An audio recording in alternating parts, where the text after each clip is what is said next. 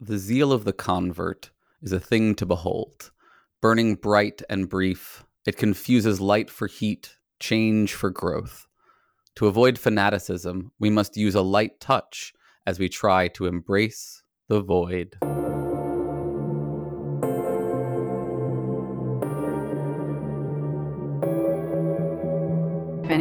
Going to make it back from the void, I suppose it was going to be you. Oh, well, you know, one man's void is another man's piece of cake. What about the reality we left behind? What about the reality where Hitler cured cancer, Morty? The answer is don't think about it. People assume that time is a strict progression of cause to effect, but actually, from a non-linear, non-subjective viewpoint, it's more like a big ball of wibbly-wobbly, timey-wimey stuff.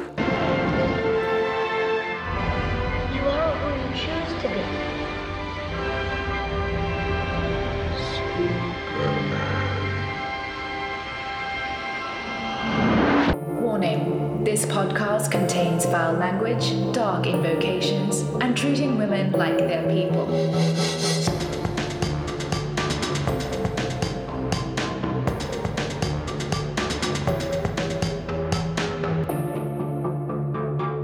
Welcome, friends, to episode 248 of Embrace the Void, where we are pro nonconformity but not super organized about it. I'm your host, Aaron, and this week will be the third in what ended up being an informal three part series on social and political experiences for non believer veterans raised in conservative backgrounds. So, let's talk roads from Damascus. Life ends in death, which we, as a species, are cursed with knowing, resulting in. Something. My guest this week is Ian Zora, a technical trainer who works for a company that develops and deploys satellite technology primarily for the military. Ian, would you like to say hi to the Void? Hello, Void. Pleasure to meet you. Yeah, pleasure to meet you in this virtual space. Uh, It was fun to also get to meet you at the American Atheist Convention. We got to hang out a good bit at that one, chatting about, you know, all sorts of things, including your experiences as an atheist in the military that I thought could be, you know, a fun chat in our ongoing series about atheists living their lives out there in the world. Absolutely. It's uh, you know, it's it's been a big portion of my life, so I'm you know happy to talk about it. Awesome. Yeah. So why don't you tell folks a little bit about your personal background and like what brought you to hang around with a bunch of deviants at an atheist convention? Absolutely. I joined the military when I was 18 because I watched the movie Top Gun too much as a kid. Always Awesome. kind of got strong. always absolutely always kind of got the idea in my head that I would be in or around the military, and I kind of halfway through sophomore year decided, hey, if I'm going to enlist in the military, I don't have to try so much in high school anymore. So I did that. Hmm. you could watch my level of caring drop if you look at my high school transcripts. But I joined the military straight out of high school. Uh, I spent just under nine years in the Navy. I would have done 20, except I got hurt. I broke my leg boarding a, a, a pirate ship about 350 miles off the coast of Somalia. Uh, literally, got my leg caught between a yeah, got my leg I, I caught felt like that was a setup boats. for a punchline, but it really It's wasn't. not, it was no. really I- just the story. Yeah. Okay. I, I got my leg caught between a couple of boats boarding a suspected drug runner about 350 miles off the coast of Somalia. I literally broke my leg boarding a pirate ship. I'm the only person I know that can say that. but having broken my broken my leg so spectacularly, uh, I can't really run anymore. And if you can't run, you Mhm. can't be in the military. So I managed to hang around for another three and a half years or so with uh, waivers for the physical readiness test. But then they eventually they said, uh, "Hey, you you can't run, can you?" I said, "No," and they said, "You need to get out of the military." Uh, yeah, because you know, on a on a destroyer, I'm going to have to run three miles or something. Who knows? I, I have no idea what the running requirements are for Yeah. any position in any place in the military. So like, Being Yeah. on a Navy ship, you're not running marathons. It's it's not you know, there's not that many places to go. for all Uh, I know, but- the drone pilots have to do jogging in between their drone sessions. Absolutely, they do. Yeah, everybody's supposed to maintain a physical readiness standards, right? Mhm. but yeah, they they uh, I got medically separated, and I'd been working, you know, pretty much nonstop since I was 14. So I decided to take a little time off. Spent about six months just hanging out in San Diego with my uh, my severance pay uh, because they rated my disability at 20 percent, uh, which is directly below the, below the line where you would get medical retirement pay. I Of only course, got naturally. severance. Exactly. Um, And eventually, after about six months of just hanging around in San Diego with nothing to do in my mid twenties, is that where you're super from? fun. No, no, that's where I was stationed um, at the time. Yeah, um, San Diego's a fantastic town. I see. So you just you just hung around the area and just I had I had a pretty robust social circle uh, in that time. I have images of what this looked like. I got, I got a rough idea here about sort of what that six months. Do you feel like you have images of what that looked like, or is that six months kind of a, a blurry period? No, no, well, there were a couple of people in particular that had a lot of free time during the day as well. So we played a lot of rock band, did a lot of day drinking, and Mhm, uh, my mhm. my yeah my my place was uh, sort of the spot to watch football on Sundays. So a lot of Monday mornings, people I'd you know, walk out into the living room and find people sleeping all over the floors. Um, it was it was that kind of social circle. So I see. I see. The kind of folks who go who would go to the military after watching Top Gun, right? Yeah, exactly. So after about six months of that, I, I I would say actually probably about three months in, I started looking for a job uh, contracting, and my primary duty when I was in the military was as a satellite communications technician.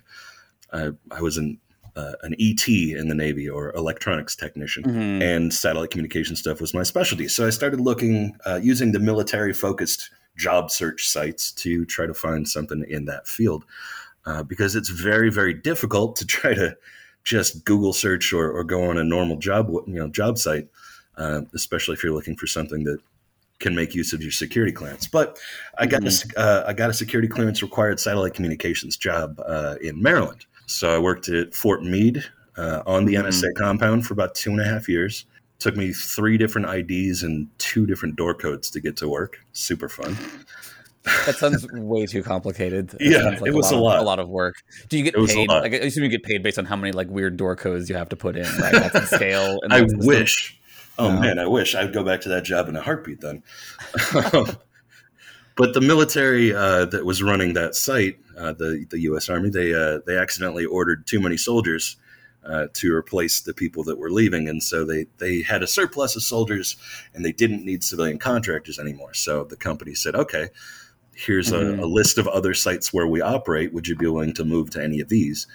and one of them was in California. So I moved to Paso Robles, which is up in the Central Coast, California, uh, to work at Camp Roberts for about three and a half years, and that was great, super fun. Love it got me into wine. I love living in wine country. Yeah, t- tell me a little bit about what you're doing in these like gigs. Is it all like training? Absolutely. You know, no, so tech? actually, Yeah.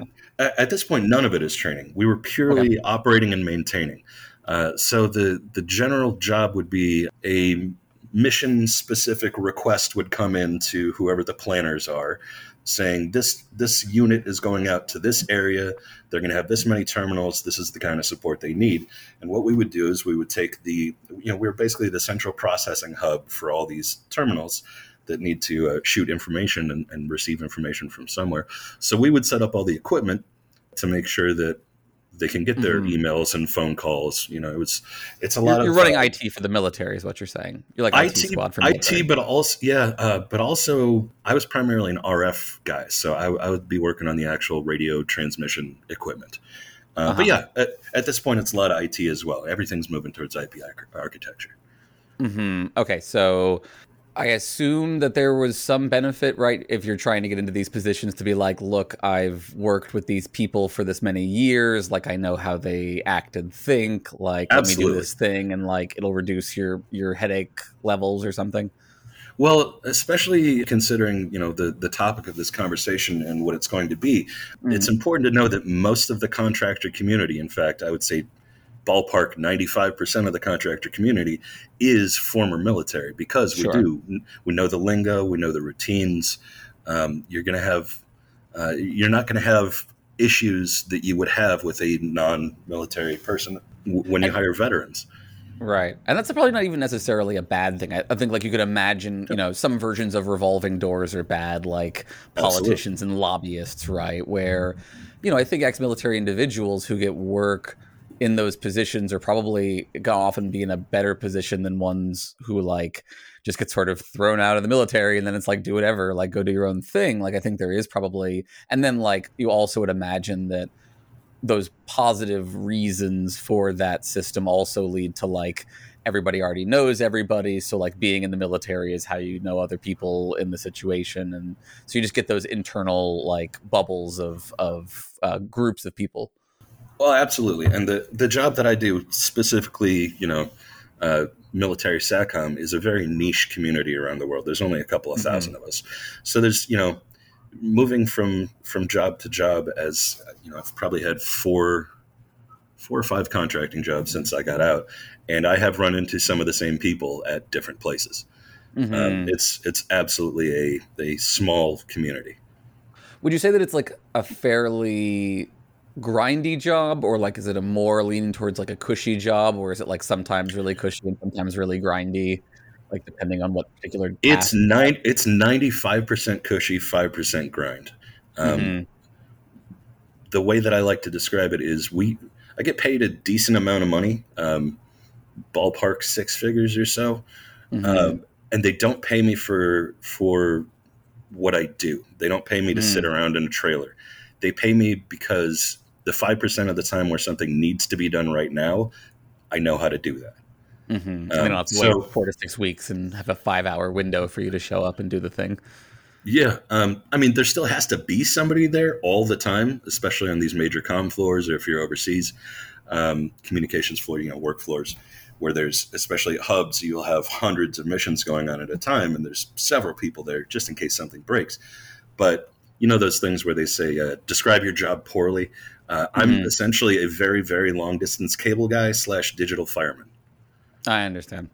Um, yeah, you're like a lawyer on retainer, right? Exactly. And like a tech lawyer. I understand. That makes sense. um, so that was your gig for a while, but then you start, as I understand, you move into doing some more teaching side of things, right? So how does I that? I did.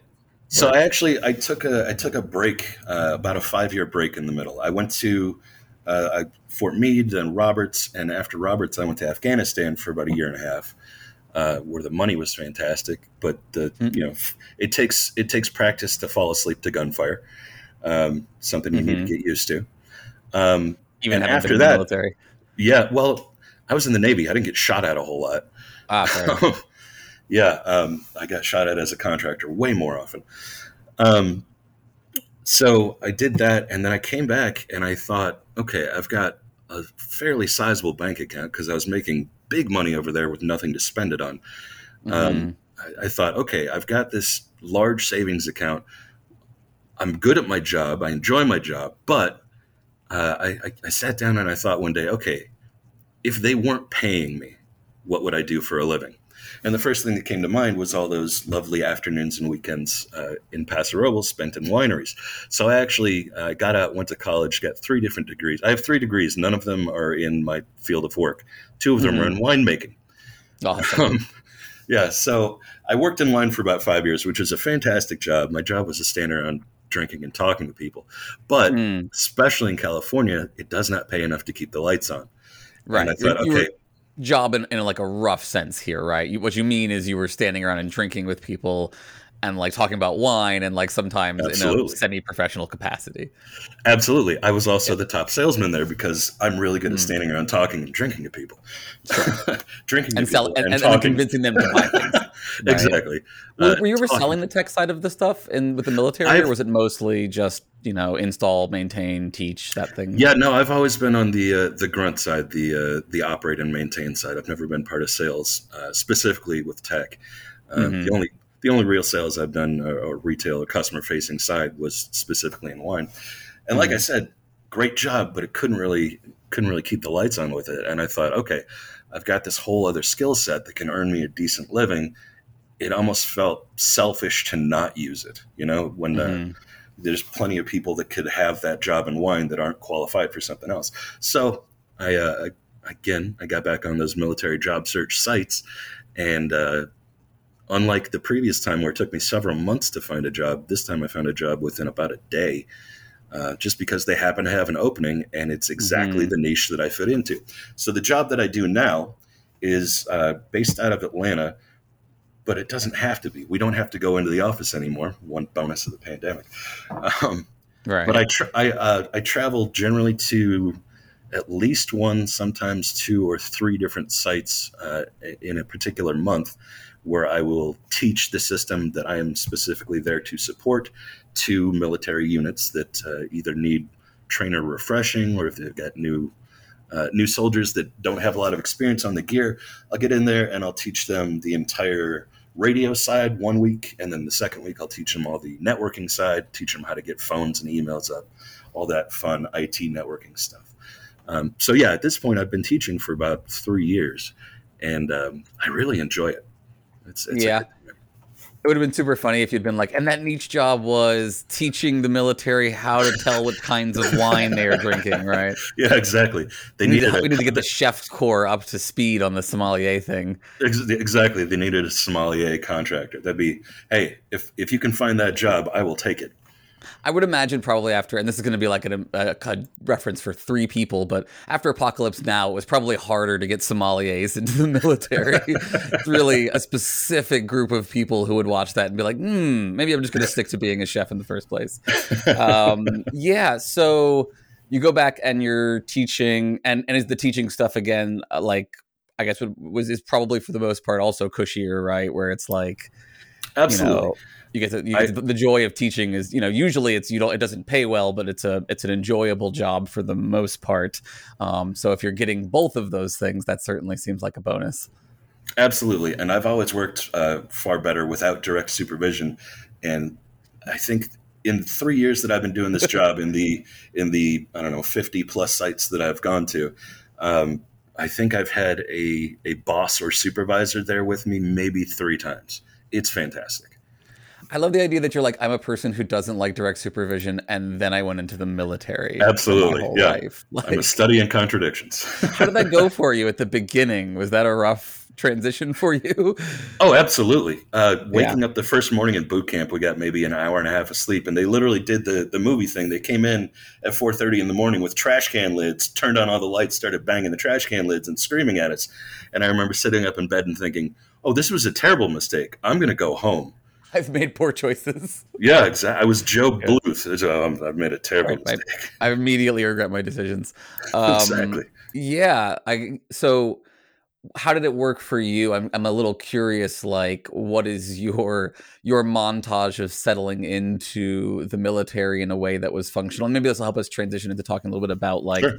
your atheist side of things as well. You know, Absolutely. like what was it like, sort of well, let, us let's bring that in, and then we'll talk about your experience in the military more. So you okay. come, you are you are an atheist. That was obviously why we met at the I convention. Am. Do you want to explain a little bit how? Are you like a born atheist, or are you a born again atheist? Um, and how did you like either make that transition, or or sort of come to sort of identify as an out and proud atheist? Sure. Um, you know, a lot of people in the atheist community don't have that, uh, you know, Paul, you know, road to Damascus moment. Uh, I do. I actually mm. have a specific moment where I realized, oh, this is all bullshit. Um, mm-hmm. So I was raised in. Uh, I went to Praise Assembly of God in Minneapolis, Minnesota. Um, it was a um, Pentecostal church, part of mm. the Assemblies of God network, and we were believers, man. We spoke yeah, what level of Pentecostal? Yeah, okay. yeah, we we spoke in tongues. People getting knocked out by the Spirit in the aisles, uh, all that kind of stuff. Not full snake handler though. No snake handlers. No, uh, those those are that's its own weird Appalachian niche as far as I'm aware. Um, uh-huh. But we like I remember as a kid hearing somebody in the next room being exorcised of a demon, and it was you know looking back, okay. it was just somebody pretty, screaming in pain because they were yeah. being tortured. Yeah. Yeah. Okay. Um, yeah. That's so. Yeah. Grew up, grew up a believer, but actually, uh, so the church youth group went down to the Brownsville Brownsville Revival in Pensacola, Florida. And I want to say this was like 97, 98. Um, so I think I was a junior in high school, would have been 98. Um, and I remember being in this massive revival, huge sanctuary megachurch kind of thing. And I remember somebody, the, the preacher, like waving his arms, Benny Hinn style, just casting out the spirit to knock people down, right? And we mm. all fell down when he waved at us. And I remember laying there on the floor and thinking, oh, I'm totally faking this shit. I wonder mm-hmm. if everybody else is too.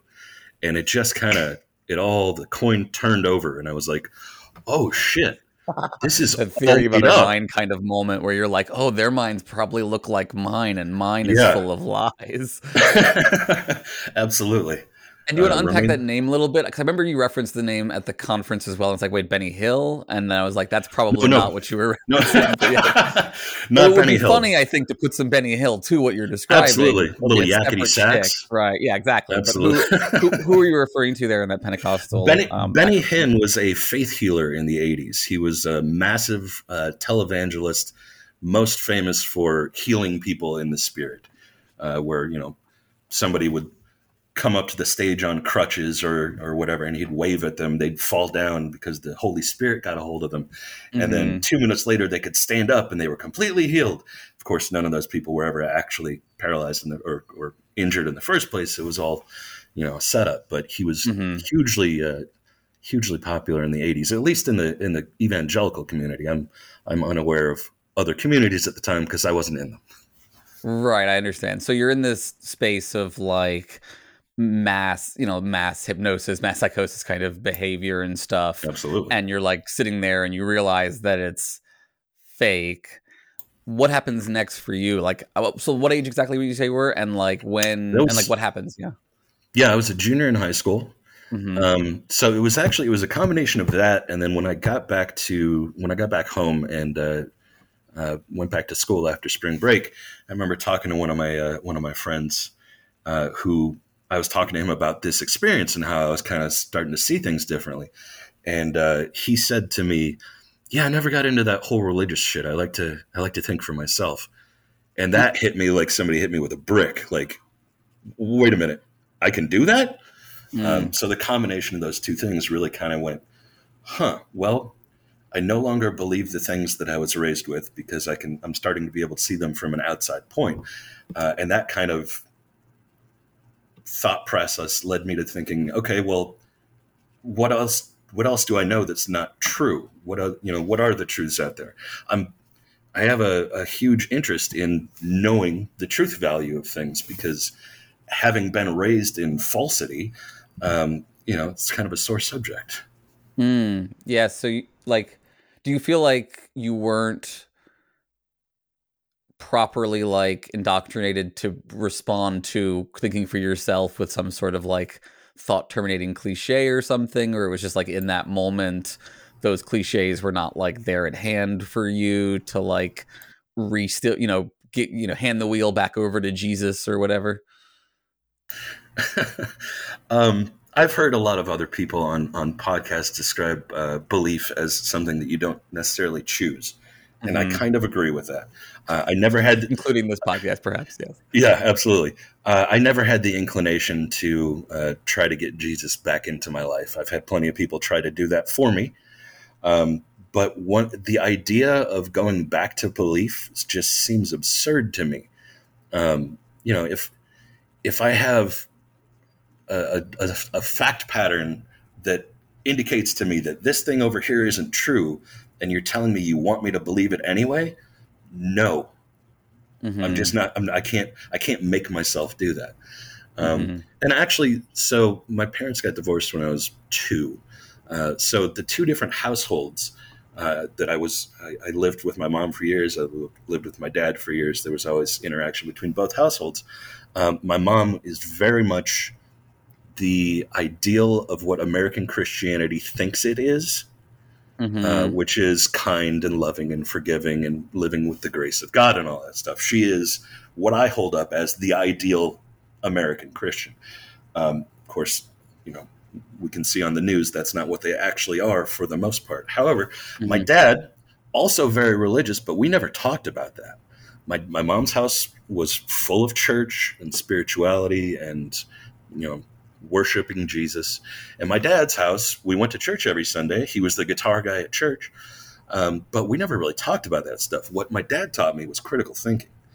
Um, so when I actually got to the point where, uh, which, which seems a little strange to me now in retrospect, that I was Mm. taught, taught but it, it often the thinking by a case that like people yeah people are very religious and also critical thinkers and they just compartmentalize you know what they are overly critical about by you know assigning certain things to faith it seems like Absolutely.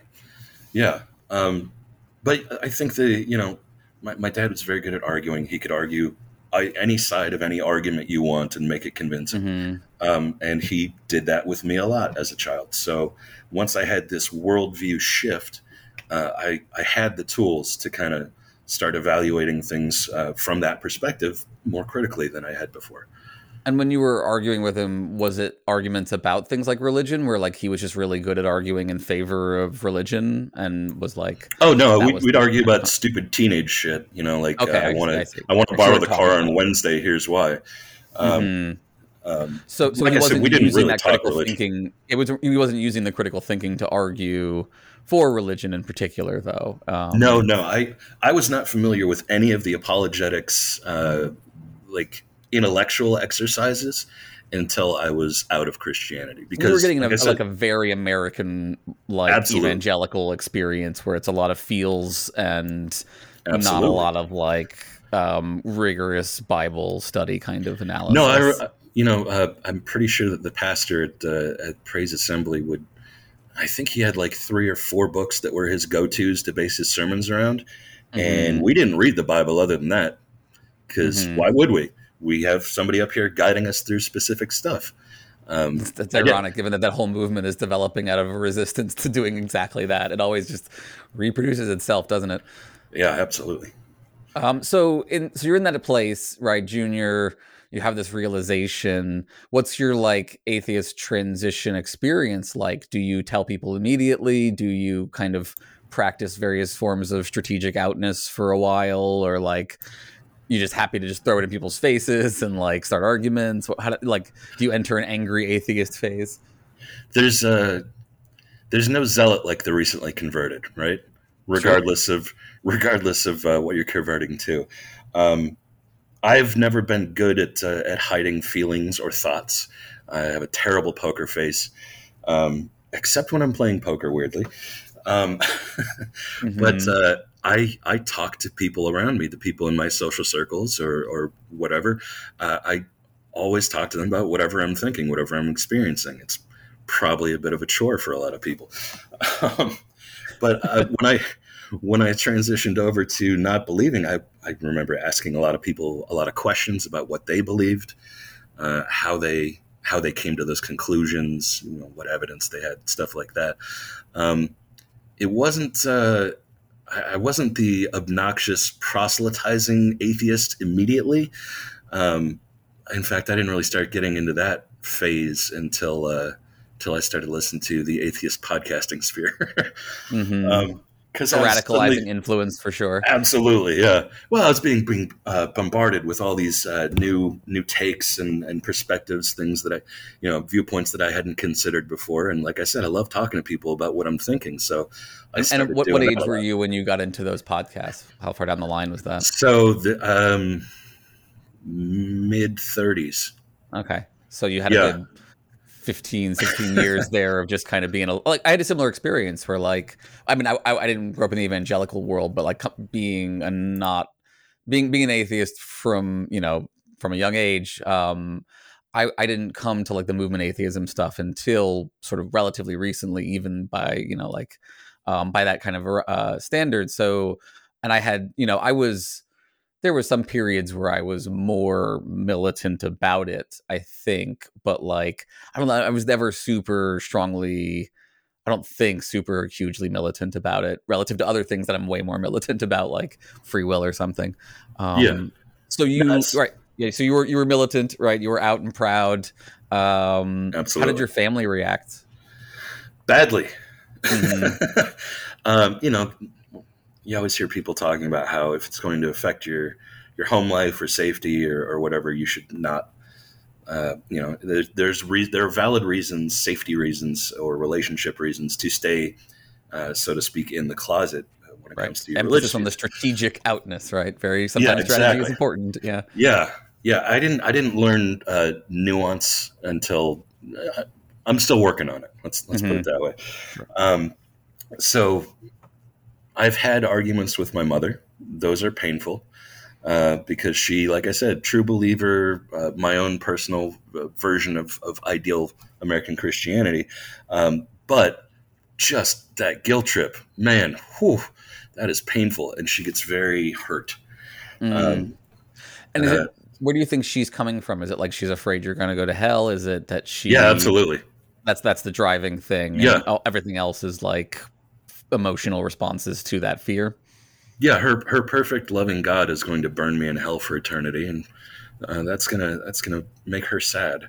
Right. Um, so we have, uh, you know, I've I've had those conversations with her. They're painful, but um, not not a huge overall. Like, didn't really change the relationship overall. What did change the relationship with my father was when I got married. Um, I married a, another atheist, uh, somebody that I went to middle school with. We just didn't talk for 15 years in the middle. Um, right.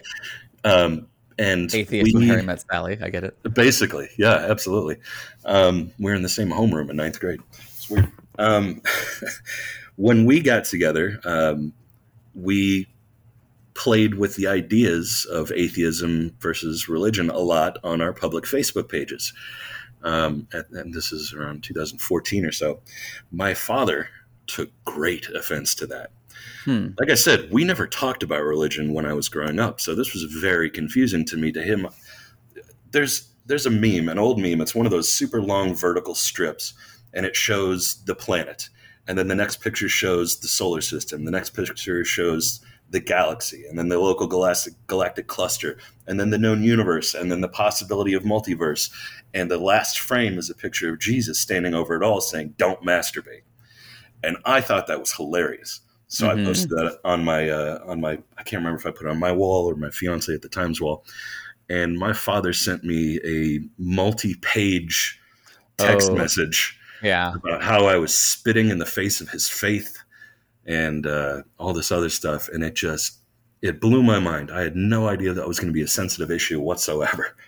It's a classic example of like early internet interaction where like you just post something for one one group and another person sees it and it's bad news. Yeah, it's important, to, especially these days, to check where you're posting, what group you're putting stuff in. yes, yes, exactly. Um, important to check those names. Um, So, so you had some of those kind of like blow up situations, but it wasn't like a, you're kicked out of the family. We're never talking to I you wasn't again. kicked out of the like, family. My my father unfollowed me on Facebook. Sure. Um, which is, I, I guess, the Healthy modern for day, everyone. It's the modern day version of "I'm not mad, I'm just disappointed." See, I always assume someone follows me. It's a good choice on their part. Like I think they're making a healthy choice if they, you know, choose not to consume my content. Uh, you know, I think w- with the modern algorithms, we essentially everything that we have is curated from our friends list to our content to, you know, menus. Um, so yeah, if somebody wants to not be on my friends list, I, I probably don't. You know, uh, we probably have a, a handful, a double handful of real big disagreements anyway. Okay. All right. So you're this high school atheist. You're anti, you know, uh, authoritarian, and then you join the military Uh-huh. because that's you think that's your best option, right? Um, I'm also I'm also very good at compartmentalization. Yeah, I hate authority, but I love structure. Okay, fair. I mean, fair enough. I understand. I get that. Um, so you then go into the military. Do you immediately tell people in the military as well because you have no filter that you are an atheist, or do you like recognize it- that that might be a different situation? One of the early decisions that you have to make in boot camp, and remember, boot camp is only the first two and a half to three months of your entire military experience. Even if you go in for, you know, a short four year contract, those first two and a half months are going to be boot camp. One of the Mhm. first decisions you have to make there is what religious affiliation to put on your dog tags. Hmm. This was 1999. Uh, I don't believe that atheist was available at the time. Uh, There wasn't a don't was, ask, like, don't tell option for this, huh? The only option that I felt comfortable with, and the one that I have, my dog tags are still on my keychain, is no religious preference. Hmm. Um, I saw an article from I want to say 2012 or so where they were talking about the the officially out atheists and agnostics in the military, which at the time about 1.4 million service members in the U.S. military, and I think at the time in 2012 there were 1,800 official atheists and 1,800 ballpark official agnostics, whereas the no religious preference uh, dog tag uh, imprint was on I want to say about two hundred and forty thousand dog tags. So um, even if yeah, you're the math guy here, so that's two hundred and twenty thousand closeted atheists, roughly, or something. Roughly, you know, yeah, right, somewhere yeah. in the. well, uh, some of them are agnostics. Two, one would assume. Yeah, right? 230, 235 ish. Yeah, that's a really um, interesting and, statistic. Yeah, yeah, it's about a third of the military, roughly. Um, well, no, actually, that's that that math is way off. Uh, about a sixth. Yeah, that sounds bad. And I'm, of course, I'm joking. Not everyone, obviously, who's picking that is necessarily a closeted atheist, but right, like, yeah, no, it I'm is, sure there's is, plenty of overlap with you know they just didn't have my the religious religion imprint that I wanted kind of thing. Sure, I didn't want Satanist on my dog tag or something like that. Ooh, that'd be um, interesting to see if that's available. Yeah, has the Church of Satan um, started a war with the military yet about this? I think that would be. I don't think so. I know. I know there are over 200 options. I, uh-huh. I don't.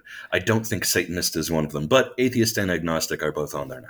Okay, well, we'll follow up on those options and see. How, you know, yeah. it's, gonna like, it's, gonna be like, a list of genders, right? Where it's gonna be flavors exactly. that would piss off conservatives. One would imagine. um, so you, uh, but but so I yeah. made that decision early in boot camp. Um, mm-hmm. But the boot camp experience is so consistently stressful and packed full of stuff to do on mm-hmm. purpose, you know, by design, that there wasn't a lot of time to. Uh, to talk to people about religion. It wasn't a topic that many of us were thinking about. The mm-hmm. only time it ever came up is in boot camp on Sundays. Um, half of the, roughly half of my recruit division would go to chapel, and the other half of us would get to sit around and read the newspaper, which was super gift, like just so relaxing, huge reward uh, just to read the comics page. Um, this, is, this, is, the religious version of like I uh, smoke cigarettes when I work in a restaurant because it's the only way to get a break. exactly. Yeah. Uh-huh. Okay. Um, so a, a, lot of people abstained from whatever religion they had just to have that little, you know, little extra sliver of time off. That, that Homer Simpson "I Stay Home" episode. Yeah. Mm-hmm. Yeah. So I uh, you know, the people that were going to chapel clearly knew that there were those of us that weren't going to chapel, but there was enough uh, crossover with still, you know, spiritual but not religious, or religious but want your free time. Um, that it, uh, unless you specifically ask somebody why aren't you going to chapel, you you wouldn't have any real reason to mm-hmm. to question it. Um, it was, I think, the first time that me being an open atheist really became an issue was on my first ship uh, which was a destroyer, relatively small ship. It's uh, 616 feet long. There's about 240 people on it. Mm-hmm. Um, that seems a little on, small for something named a destroyer. I feel like that's a little. The, the guns braggy. are very effective. okay, fair enough. Fair enough. Yeah, I guess lot, the size, it's how you shoot it. It's fine. Lots and lots of missiles. Yeah. Okay, fair enough. I won't. I won't disrespect the people on the destroyers. I feel like that's probably a, a, poor choice. If you want to make fun of Coast Guard, do that all you want. I live near the water, so I'm just not gonna. I'm gonna hedge and say it's all dangerous. Good job, people. Right. Right. Um, yeah. So you're on a destroyer, and it's a problem because people like, well, again, it wasn't. It wasn't so much a pro. There was a couple of people that ab- absolutely trusted me less once they found mm-hmm. out I didn't believe in a magical sky wizard. Um, but I was also a work center supervisor uh, the, of my work center, so there wasn't a lot of stuff that people could like do to me in in some you know. I don't know mm-hmm. if there hmm. was any impulse towards uh, punishment or retaliation for belief uh, you know, if, if, anybody's looking at me for thought crimes. But the only people that could have actually, you know, could have actually done anything to me career wise, uh, or even day to day wise, didn't seem to care all that much. Um, but there were there were absolutely a couple of people that were like, "What do you mean you don't believe in God? I don't. Why why are you in the military? Do you, you're an atheist, right? So does that mean you just did you join the military so you could kill people, or Like, yeah, where, where, why do they put those two things together that way? Um, so I, I actually, you know, I was I was at your talk at uh, AACon on the uh, the how do you put it? The yeah. immoral. oh, the, the, immoral non-believer stereotype. Yeah, yeah this idea yeah, exactly. That, that we're immoral I, because we're atheists. Exactly and i think it was a lot of that you know we've we've we've all heard the argument of uh, well if you don't believe in anything then why don't you just kill people all the time? Because i don't want to you know, I don't mm-hmm. I don't believe that I would be judged by some deity, but uh, uh, it's the old Penn Jillette quote. You know, I, I, kill and or I murder and rape exactly as much as I want to, which is zero. So um, is the implication that they're in the military to kill for Jesus, or no? But I think that uh, uh especially, and this was this was early 2000s, so uh, you know the MAGA thing hadn't really uh, come about yet, but there were definitely seeds of it. And I think that they saw joining a lot of a lot of the believers that I met that were like the super gung ho believers and super gung ho military definitely conflated those things in their head.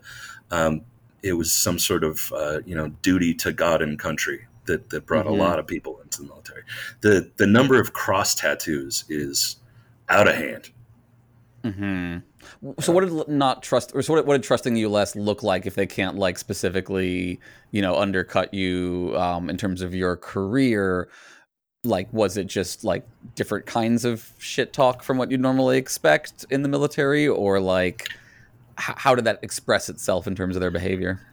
There was there was some of that. Um, there was a lot of side glances, a lot of side eye, um, a lot of people that didn't necessarily want to uh, work in conjunction with me. Although, like I said, I was I was a, a, su- a, supervisor for my own work center. I I had a couple other people under me, so it wasn't like there was a lot of crossover in who I needed to work with. But uh, it definitely affected me socially. Um, mm-hmm. You know, there were there were people that I think I could otherwise have been friends with that would not make that effort because they knew I was an atheist. Um, but on the other hand, there were also a handful of people that believed the way that I do, or rather didn't believe the way that I do. And those, I'm still friends with some of those. Mm-hmm. Um, so, you know, positive and negative. So it wasn't all negative. Yeah. Did you all, did you talk to those folks about that stuff in the military? Like, was it a situation where, you know, when they knew that you were openly about it, they would like come and talk to you and like, you know, bring you their atheist uh, confessional kind of stuff? Yeah, absolutely. Well, uh, both of the ships that I've been stationed on, I somehow ended up as as sort of the the drama vault or the secrets vault. Everybody yeah, always kind of atheist they, priest vibe to me. I could see that. Yeah, absolutely. Yeah, I'm I'm somebody that you can tell your stories to. I'm fairly easy to talk to, and they knew that I wasn't going to tell anybody else. So especially when it came to issues like that, um, on one of my ships, I, I dated essentially the manic pixie dream girl atheist. Um, I'm still good friends with her, but it was that would be a sitcom like, I would watch yeah, absolutely. um, but it, it, it was uh, I've, I've run into similar situations recently where they find out that I am an atheist, and it's like a beacon of light. Like, oh my god, somebody I can talk to about this stuff. Um, mm-hmm. My my current job, we we hired on a new hire about six seven months ago, and the first trip that I went on with her, I said, you know, how are you? How are you getting along at the office? How are people treating you? She was like, pretty good, but you know, it's a lot of weirdness. I'm a, you know, bisexual, athe- childless atheist with blue and purple hair, so people treat me a little strange. I was like, holy shit, we're gonna be friends. we're on the same team. Was she yeah. also ex-military? Yeah, she just retired, I believe. She she put okay. in a full twenty. So she's yeah. one of those situations where it's like I can finally be all of those things, and I'm going to do it as openly as I can, kind of situation. Yeah. Dye the hair, put in all the piercings, fuck whoever you want. It's great. great. I mean, look, eh, you know, that makes me really, you know, lean towards more private contractors in the military, right? I feel like absolutely this idea got a bad rap when it was, you know, these are mercenaries being sent to kill children. But I love the idea of, you know, tech support, um, you know, goth uh, Pixie Dream Girl chicks and whatnot, and all of yeah. I think that's so. So you had those kinds of slightly more positive experiences. Were there any things where it was like you actually do think you know at some point you probably had a door close for you because someone knew that you were an atheist? Not that I know of. I'm sure it's mm-hmm. happened somewhere. Uh, it's almost mm-hmm. inevitable with how long I've been in and around the community that um, you know people people get judged for the things that they uh, portray about themselves. I have definitely walked into rooms both in the military and at my current job. Uh, walked in and, and and walked in on people saying things like, "Well, you got to watch out for him. He's the uh, he's the office liberal." Uh, mm. Let me let me let me put it this way: he doesn't believe in God, and he voted for Hillary. The office neoliberal. I think they should be yeah be basically precise about this, right? Well, yeah. Let yeah. me ask you a little about your politics. Are you are you like a neoliberal shield at this point? Do you feel like, or are you like a lefty commie? You know, I would radical? say I'm. I I don't know that I can accurately pigeonhole myself um, mm-hmm. because I, you know according to my own ethos, the things that I believe are the most obviously sensible and correct things, right? Mm-hmm. Um, I would put myself, I would say, probably about halfway between uh, standard Democrat and uh, and uh, Max from Eve Six. You know, Mm. super ultra le- uh, ultra lefty. Um, I see. I, right. I, fi- I find a lot of the positions on the ultra left to be just as laughable as the stuff, uh, you know, center moving right. Uh, but I'm I'm absolutely a very liberal person. Mm. So you mentioned that they were sort of. It's it's often interesting which cluster of things when someone is warning somebody not to trust someone else, you know, like an atheist and uh, you know blank or something, right? So liberal was it also a marginalized you feel like or like somewhat closeted community in the military is it still a space where it's like that's a weird place to be if you're that person when I was in active service, it was definitely, and I got out in 2008. Um, it was definitely a topic to be, or, or a community that was a little more cautious about exp- you know, expressing their beliefs openly, um, because the military is, by and large, a very conservative place. Um, I think that that has improved a lot over the last decade or so.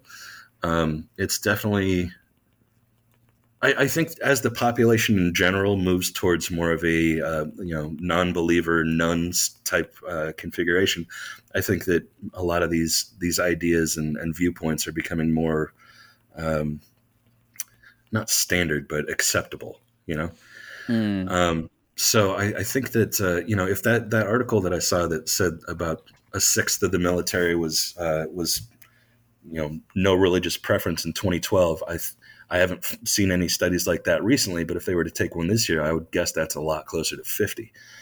Um, but it is absolutely, you know, I, when I first uh, when I first started uh, dating my ex-wife, she was real hesitant to go out with me at all at first because I was a, uh, you know, big tattooed former military guy. So she just assumed I was going to be a Republican and Mhm. a Christian. And so when yeah she, there, there's some sort of stereotyping there that is to some extent based on demographics a little bit Absolutely, and it's it's a stereo. Yeah, exactly. It's a stereotype that is that has a uh, you know a toehold in reality. The generally the people that join the military are going to be a little more on the conservative, uh, you know, God and country mindset. Um, clearly, not all of us.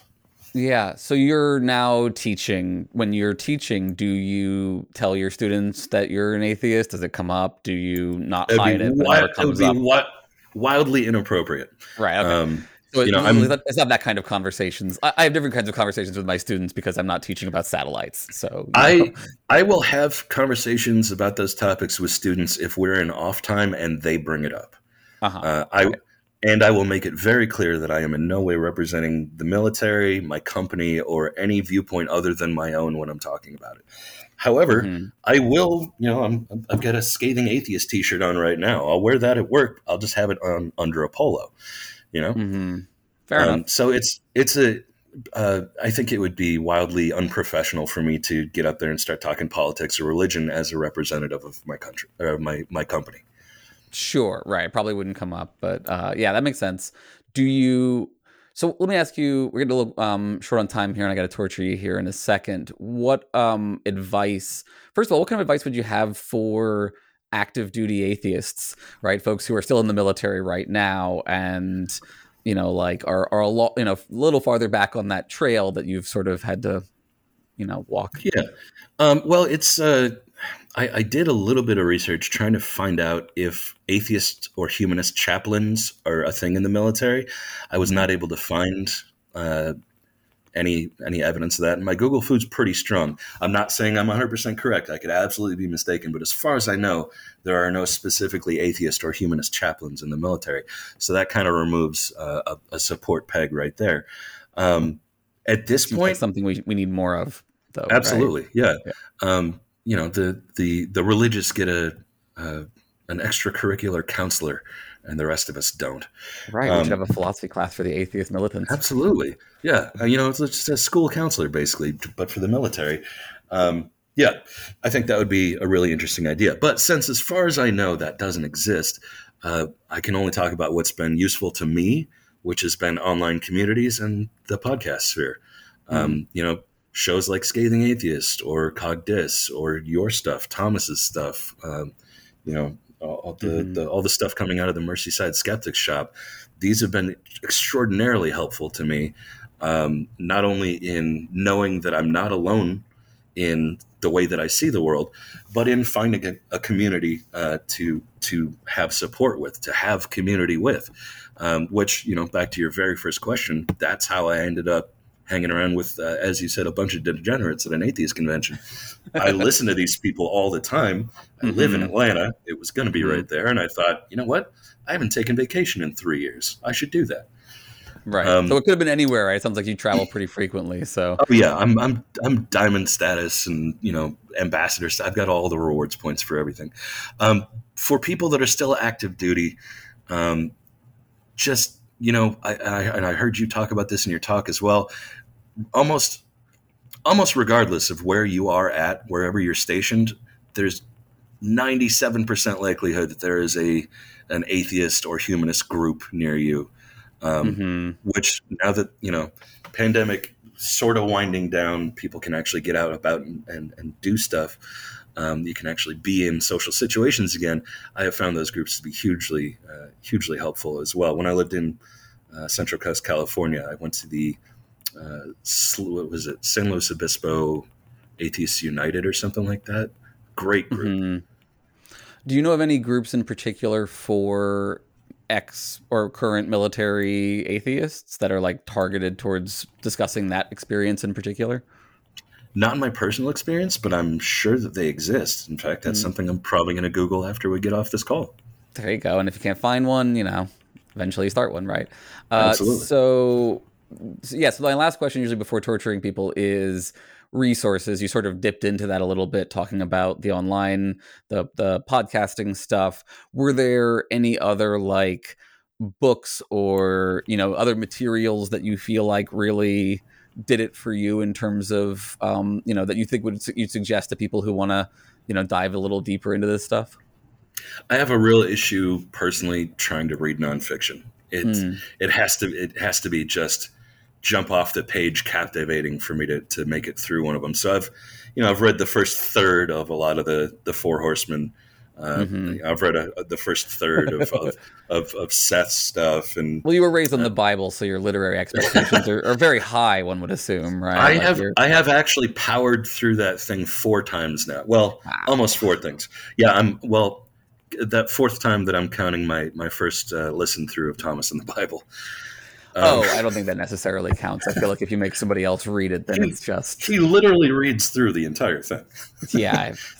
Still okay. Yeah. Um. So all right. So not necessarily something of those books, but you know something in the That- listening. Yeah, that's the, for me. The uh, and, and again, this is not for everybody. This is just the way that I uh, input information. Is uh, for me, audio is a lot easier. Uh, Mhm. so yeah, I mean, you can you can get any one of those those books uh, on audiobook. I'm sure. Uh, you just have to you have to read or listen to them within the context of the time because most of those Mm. four horsemen are real assholes now. They, they have not all aged well. Yes, that is certainly. Most of them have not aged well, and probably those books have not necessarily aged well as much either. Though I think some of them still have some good content to them. Um, and Absolutely. yeah, I'm also in a place now where I, I can't read anymore. It's all plug it into a natural language processor because I need to, you know, be able to get No, up and you- do stuff at a moment's notice. You give me Um, some sci-fi fantasy, I'll I'll read that all day. Oh, see, yeah. I, even there, I really struggle, and it's hard because I feel like I can't read. I can't listen to fiction very well. I'm really good at listening to nonfiction, but if listening to fiction is really hard for me. I feel like I, I can't visualize. I can't uh, track the characters as well and stuff. So unless I've read a book already, listening to the audiobook is trickier. Um, but okay, enough about me. Let's talk. Let's torture you. Um, so this is the enlightening round. Enlightenment comes from within. Now, you're a long-standing voidling, so you know what this is going to be like. For folks who are not familiar, I'm going to give you a list of things. You're going to tell me are these things real or not real? Okay, those are your only options. You don't get to hedge. You don't get to explain what you mean. Just real or not real. Okay. Understood. And I purposely did not think a lot about it before this. I want it to be Good off the cuff. Good choice, right? Clear your mind, become zen-like, right? Beginner's mind, um, and then like you know, military d- dis- levels of discipline of not trying to hedge. All right, here we go. So first of all, let's check: is there anything, anything in the universe that you think is real? Yes. All right, great. Let's, let's find out what is in fact real. The external world, real or not real? Real. Colors, real or not real? Not real. Phenomenal consciousness, real or not real? Real. The inner, the want- inner world of experience, yeah. Free will, Ooh. Um. Real. selves or persons, Real. genders, Real. races, Not real. species, Real. morality, Real. rights, Not real. knowledge, Real. God or gods, Not real. society, Real. money, Mm, real. numbers, Real. Fictional characters, Not real. holes like a hole in the ground. I love this one. Uh, not real. Surprising that you like holes. Uh, chairs, I love this one too. Real. sandwiches, Real. science. You look like you love it. Yeah, I'm, I'm enjoying the torture. Did you say science? Mm-hmm. Real. Yeah, you've got that kind of like spicy wings vibe going on. Um, natural laws, Real. beauty, Mm, let's see here. No hedging. Real. love, Real. causality, Real. and finally time. Mm, real, but not what we think it is. All right. You I almost made it through without hedging. It was. yeah. It was. Yeah, I'll give you the one. You were very good. Um, how do you feel? conflicted. Good. Good. That's what we like to hear. Yeah. Uh, so usually I'd have people plug their stuff at the end of the episode. I'm not sure you really have anything. I am not currently on any podcasts. I was I was on one for several years that is now defunct. So if I am allowed to plug somebody else's stuff, You a show that I know, like. A show that I I believe you have been on, uh, which is this film is lit. Mhm. Um, I I love their show. They do such a great job. They uh, you know the the whole log line of their show is trying to figure out uh, the age old question: which is better, the book or the movie? And I can Mhm. listen to them all day. It's great. Unfortunately, if you get into it right now, they're doing their summer series, which uh, is Fifty Shades of Grey. But there's like three or four years of backlog content that's absolutely worth listening to. Yeah, they're a great show. I've been on them, I think, twice at least. Mhm. We did Dune, I think, and we definitely did A Scanner Darkly, which is my favorite Philip K. Dick. So if you wanna, if you wanna go hear me like fall apart emotionally trying to read the epilogue to um, A Scanner Darkly, that's a gr- that's a fun moment, right? That was a classic. Uh, so yeah, highly recommend, highly co-sign. Uh, so Ian, thanks for coming on and stick around, Thanks and, and we'll we'll chat a little bit, do a little bit of bonusy fun time content. Sounds good. All right. So thanks again, folks, for listening. And of course, you know, come join us on Patreon and come hang out some more. As a human, I was ill equipped to thank you. But as myself, you have my everlasting gratitude. Thanks again to our listeners and patrons who make this show possible. Thanks to our newest yearly patron, James Pulver. And as always, I'd like to thank our top tier patrons, our Archon level patrons, Alex Beneshek, Jay Aldenwalt, Serious Inquiries Only, Lawrence Shielding, I changed this name at the beginning of the winter, Dude, Fix the Vote, That Bastard Neil Polzin, Chad T, Jesse Urbinowitz, and Brenda Goodman, and all the thanks to our Archduke level patrons, Big Easy Blasphemy, Creepy Little Void Eyes, and Dave Maslich. If you'd like to support the show, please check out my other show, Philosophers in Space. And while you're at it, check out our wonderful editor, Louisa Lyons' Film Live Musicals podcast. Leave them all a five star rating and a review on your podcast app. You can also follow me on Twitter at ETVPod or email me at voidpod at gmail.com. And if you notice a small void growing within you, consider supporting us financially at patreon.com slash embrace the void. Just $4 a month gets you early access to episodes and bonus VIP content. Most of all, whatever you think of authority, you are the void, and the void is you.